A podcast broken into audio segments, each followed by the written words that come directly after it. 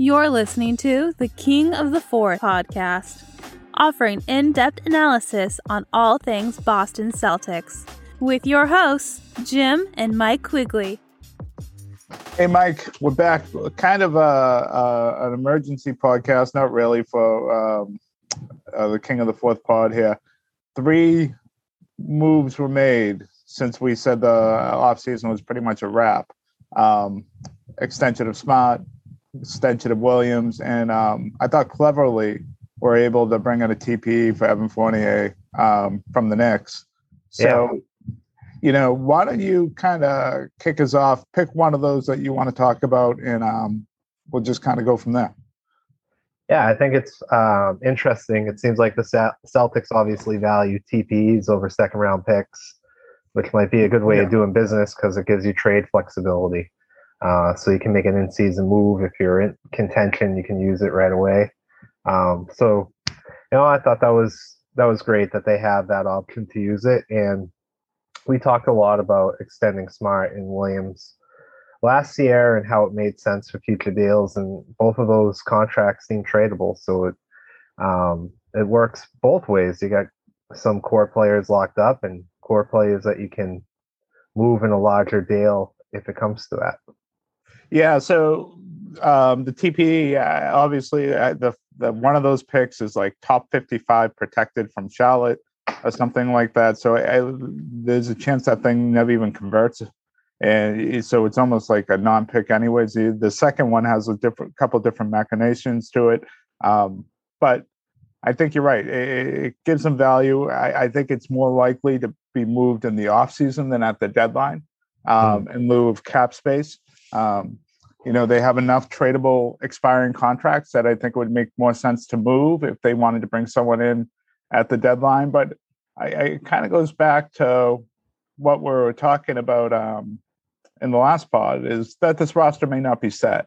And there's, there's moves this offseason could extend to the trade deadline more likely to than in past years because of the the pieces they have are just easier to move and the contracts can add up and you can do some things instead of having a bunch of uh, you know rookie deal guys, second round pick guys that add up to nothing, and you can't really bring anything in. So uh, you know, in that respect, I, I really like it, and you know, the Knicks didn't have to do it. I think it was uh, really smart of the Celtics to engage on this, and you know, it gives the Knicks, you know, they got a second round pick in Fournier, so it really does them no harm. Mm-hmm. Um, other than giving $18 million trade exemption, traded player exemption to the Celtics who's a competitor. Um, we'll see if uh, the Celtics can capitalize on using it. Um, but it's a nice thing to have, that's for sure. Every year you have teams looking to move guys into space because they want to free up cap space. They could, they can sign someone just like Dallas did this year. And so the bigger one you have, the more you can help a team out, you know? Um, so you know as we get into another year you, you look at who has two years left who has one years left and and what you can do with it. Yeah and, absolutely. Yeah. And the great thing about it is if the celtics were to bring in a, a star they could do that first and then this could be the secondary move which use mm-hmm. the tpe afterwards. So um just something to, to keep in the back pocket that's for sure um, I'm going to start with Marcus Smart because, well, actually, I'm going to start with Rob Williams. Um, I, I, you know, we talked about his extension over the past, you know, four or five months, you know, at different points on these podcasts. And I, I think the concern is what everyone has is his injury. Um, I think we were talking like somewhere the 10, 11 million dollar range. At least my thought was was a smart place to extend him to um, with the cap going up and new TV money coming in and seeing what the contracts that were signed this offseason for guys, 13 and a half really isn't bad either. No. And, you know, you look at Jarrett Allen getting 20, you look at uh, Josh Hart just got 13. Um, if Rob plays 60 games at a level close to last year or better, he's by far ex- uh, exceeds that contract on the market. And I think what you were able to do is lock him up at a value that even if it loses some value because of injuries, you can still move it. It's not an unmovable contract. And if he stays level and doesn't get hurt, or you know, more likely continues to improve and doesn't get hurt, um, or stays relatively healthy, this is going to look like a steal. Uh, this yeah. is going to be like the four years, $32 million Avery Bradley contract from a few years back. And, and you, there's a lot you can do with it. He he becomes a great asset for your team and cap management stuff. You, you can obviously uh, move him into a, a bigger trade if you wanted to. But um, he's a guy that I think is an exciting player. He gives that uh, spacing that you know they haven't had in years with the the vertical spacing. Um, and defensively, you saw how he took over game one of that Brooklyn series, um, where he almost had a triple double of nine blocks, uh, including you know that that play on Harden, where Harden you know tried to go back, you know, dribbled all around, went back to the three, and you know Rob stuck with him the whole time, and you know, and made the block. He he, I, I like the deal, um, especially after they signed Smart. Um, you know, they weren't going to have a lot of cap space next season, anyways. So, especially after they made this move, that move, this move just made more sense. Um, and, and I don't, I just don't see a, a whole hell of a lot of downside with this one at all.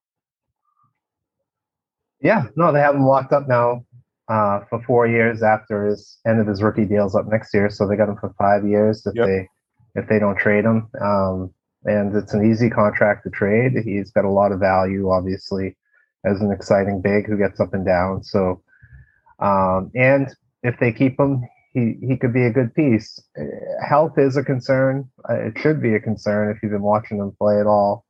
You know, since sure, for sure. league. Yeah. Uh, so that's definitely a risk that they took, even with that contract. If he can't play, that's going to hurt the Celtics. So um, he's got to stay healthy. He's got to take care of his body. He has to do what he needs to do to be on the floor because, um, it, it, I mean, you saw it in the Brooklyn series when he came out. It made a big difference, and when he yeah. was in the game, the Celtics were competitive. So um, they need him to be successful. They need him next year because if he doesn't play, they're thin. They're really thin at that position. So he needs to stay healthy and play. And just to kind of you know, go back to the trade value part of it, even if he isn't completely healthy, even if he's a 40, 50 game guy, the, the non-taxpayer mid-level is 10 million a year. Mm-hmm. They just traded Tristan Thompson for a second round pick. So the idea you couldn't move Rob for 13 and a half is, you know, someone's going to take a gamble and say he's still young. Let's see what we can get out of this. This isn't a bad contract. Um, so you'd, you'd be able to move that fairly easily. Uh, I just, I, I think it's worth it. Um, and you brought up a good point too. Like you have him for five years, and the fact that the Celtics signed him now, and I, I think this is very unlikely because there's, you know, you you gotta the way you do the math on a trade with an extension is tough. But both he and Smart, um, you can't trade them until six months out. But this is done almost in design to do before the trade deadline so mm-hmm. that they're both available to be moved in case something comes up. Um, you know, I, I, I think Brad Stevens, you know, for the most part, did a really good job this offseason. I, I think this is actually um, one of his best moves this offseason. Um, if you go by the timeline, you know, yeah. where, where it was obvious that they weren't keeping cap space open anymore because of the smart deal. Um, this one, I just think is really, really good. Um, do you want to talk smart? Yeah, um, there was a lot of reporting uh, from Chris Mannix and maybe some others saying that uh, Brad Stevens wasn't happy with Smart, uh, that they were looking to trade him. So I, I feel like something happened. I don't know how that news got out there to Chris Mannix. Somebody told him that. I don't think he just made it up. Um, so it was interesting how the Celtics front office with Stevens was was playing with that story. Uh, I wonder if there was reasons for that. Maybe they were in some ways trying to see what the trade market looked like for Smart, and that got out to Chris Mannix. I don't know, but I, I think the narrative that he's not liked in the locker room, that he's not liked by the coaches, I always felt like that was crazy. Uh, I never understood it. it. So I think that narrative from the media, media just is completely ridiculous. But I do think there's something to last season seeing Smart lose a little bit. Um, not so much offensively, but on the defensive end and what he's able to do. And so I'm really looking forward to him as a starting point guard for the Celtics to yeah. see what he can do as a starting point guard in the NBA because he hasn't had that ever since he was drafted. He was backing up Isaiah Thomas, backing up Kyrie Irving, backing up Kemba Walker, playing when people were hurt. He's never had the opportunity to get to see other starting point guard, and he was a top ten pick. So let's see. Um, but I am concerned about his defense, and you know, part of the contract is because he, you know, is a first team All Defender, but I don't know if he is anymore. So I'm looking forward to see exactly what he has left in the tank over the life of his contract. Yeah, so offensively, you know, I I thought the Celtics through the first 10 games last year were an interesting team. I, I think they started 7 3. Some of that was fool's gold because it was like an overtime game and a couple game winners thrown in there. So they were probably more like a 500 team even then. But he actually did a pretty good job running the point when Jalen and uh, Jayson were both healthy. And if you remember, early on in the year, a ton of Jalen's makes were off smart assists. Um, and, you know, smart shots were way down. And even on the season last year, they were under 10. And I, I'm going to be interested to see now, you know, with Kemba gone, as you mentioned, and, and there's no one in front of him, how he he's going to be the starting point guard. And, um, how he does on that in that area, and I think he's actually going to be pretty good. You know, um, I do have concerns about how he's going to handle uh, ball pressure, um, especially guys that can give it to you full court. Um, we haven't really seen that before, but outside, but that doesn't happen a lot in the NBA. So see, wings can bring up the ball anyways. Yeah, I think he's gonna. I think he's gonna be pretty good with that the defensive stuff we talked about, I have the same concerns. Like, is there a deterioration with the body going on now? Uh, um, you know, being worn down. I mean, going into last season, you know, he played the USA World Team, went right into the season. They had the COVID break for a short period of time, then had the bubble ball, short break, full season, playoffs. He actually has some time off now I wonder and I hope, um, although I'm a little pessimistic that this is would be the case, that you know maybe it's just so much basketball so soon that he just kind of got worn out, and maybe um, you know this time off kind of recuperates and he's back to who he was defensively. Um, I I have problems with the deal. Um, you know, it, it, has every year the way it's it's not front loaded and it's kind of back loaded now. So the raises come in every season, and I think by the the, the first year of the extension, 17, the last year of the extension is 21. Um, so I wonder what that's going to look like year three or four if his body doesn't hold up. Um, I, you know, I thought they were keeping open cap space, but you know that part concerns me less because I I think you know, even under this deal, you can still move this contract, you know, I don't want to say fairly easily, but still easily enough if you needed to bring in a, a max guy. Um, the one thing that did make me feel a little bit better, believe it or not, uh, and I, I, should caveat all this with Marcus Smart's one of my favorite all-time Celtics, the way he plays.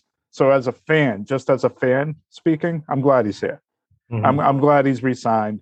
I like the fact that he could potentially spend his whole, you know, 11, 12 years in the Celtics uniform. I think that's kind of cool if he's able to pull it off. Um, but you know, I, uh, the other concerns, you know, 21 million for him in the last year. He, he, there's a good chance he's going to be overpaid.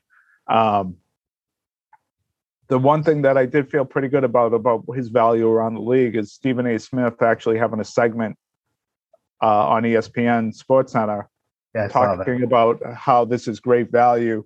And I'm not a, a, huge Stephen A. Smith fan. I don't even remember the name of his show, but I, I and I just caught this on Twitter. Loud noises. Yeah, loud noises. Name of the show. But he does. He is tapped into that league, and he, he and I think if he's saying that, he's hearing that.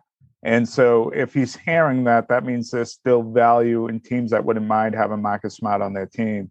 Uh, I don't think you get a boatload for him back but you know, as part of a signing trade, if you needed to do it that way, um, or, or however they need to move him, they could do it.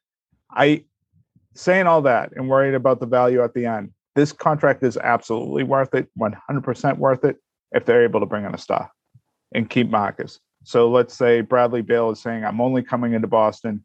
We go into the offseason. You, you, you pick up Horford's option and then you throw stuff around that, and that's your sign and trade for Beal. Because, you know, at that point, Washington wouldn't have a lot of leverage. If Beal says he only wants to come here, then, you know, having a team with Smart Brown and Tatum, you know, Smart makes a ton of sense. You need guys like that to win. Um, and, and you're not going to be able to really bring in anyone like that, anyways, because you're going to be cap strong. So, from that perspective, if they're able to maneuver like that, then it, it makes all the sense in the world. Um, I, I, of the moves Brad made, this one is just okay. It's fine. I don't think you look at it and say the Celtics won the deal necessarily. I don't think you would say you lost the deal. It's like a neutral thing. Um, but you know, I, I, thought you brought up an interesting point. The narrative around him is particularly around here is how he's a disruptive force and things like that. Uh, you don't give someone 19 million a year because you think they're a disruptive force. Uh, I, I, I always thought it was ridiculous. So, and I, I feel like that was part of Chris Mannix's narrative too. And yeah, uh, for a guy who's tied in, I don't know he, he just must not like Marcus Smart. I think that's part of it. I think people in the media just don't like him. I think there's a segment of fans that just don't like him. Uh, tip, I, I don't know what, I don't know why. Uh, I guess like the the shots at the end of the games bother people. Some of his shot selection bothers people, but um, I think they're missing out on what he brings, and they the negativity that they bring all the time is just frustrating because this is a guy who really gives us all uh, almost every night. Um, so hopefully he's healthy and hopefully he's taking this time to rest and get his body ready for next year because this team can be competitive. They can be a they can, if if Tatum and Brown improve more, which I don't know if that's possible. If they get if they improve other parts yeah. of their game and they continue to get better, um, you never know where this team can go. You just need stars in the NBA and, and surround them with capable players. They weren't surrounded by capable players last year, and they weren't healthy last year. So no. if there's health next year and everybody everybody's playing, this is a pretty deep roster, and um, I, I'm excited. I I think that I think there's another move to come. They do have some they do have some contracts they can move to bring somebody else in. So maybe like another wing or mm-hmm. another athletic big to the roster, I, I think something else could happen. Um, there is the who's going to be the 15th guy. Uh, is it going to be Jabari Parker or Carsen Edwards? I think Edwards uh, is gone. Yeah. I really hope it's Jabari Parker um, because they don't have a lot of um, a lot of forwards on the roster. So um, I don't know if there's much else to talk about. I've been keeping an eye on Paul Millsap just to see where he's going to end up because I feel like that's a guy that would be a great fit here. And I didn't know is is Paul Millsap is that the kind of guy that you could do a sign and trade for, or is he he can only be signed? Yeah, I don't I don't see a sign and trade happening because at this point Millsap's getting the minimum. So you would just look to well, if you want to overpay, Millsap, you're sending Carsen Edwards with a pick into space, probably that second round you picked up with Tristan Thompson, and then you're just waiving um, Jabari Parker. So uh, I think that's how you would do it. I mean, it wouldn't be tough to figure out. Yeah. If you yeah, so that that if they wanted to go that route, um, and I, I you know all the moves is I think the Celtics can, especially Brown and Tatum, can still improve. What you said earlier, they, especially the ball distri- distribution, if they become distributors and get their assists up to like four and a half, five a game, the Celtics are going to be really good shape.